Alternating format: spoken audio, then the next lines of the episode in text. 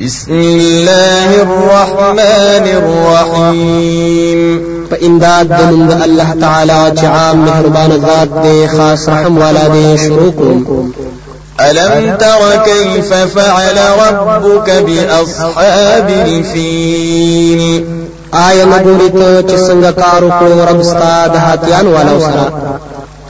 ألم يجعل كيدهم في تضليل آیا ونه ګرځول چلول ده غوی بیکارا وارسل عليهم طيرا ابابين او راوي لګل پاغوي باندې مرغان ډلې ډلې ترميهم بحجارة من سجين وشتلی هغوی درا پکانو د پاخو کړې شونا په اور کې فجعلهم كعصف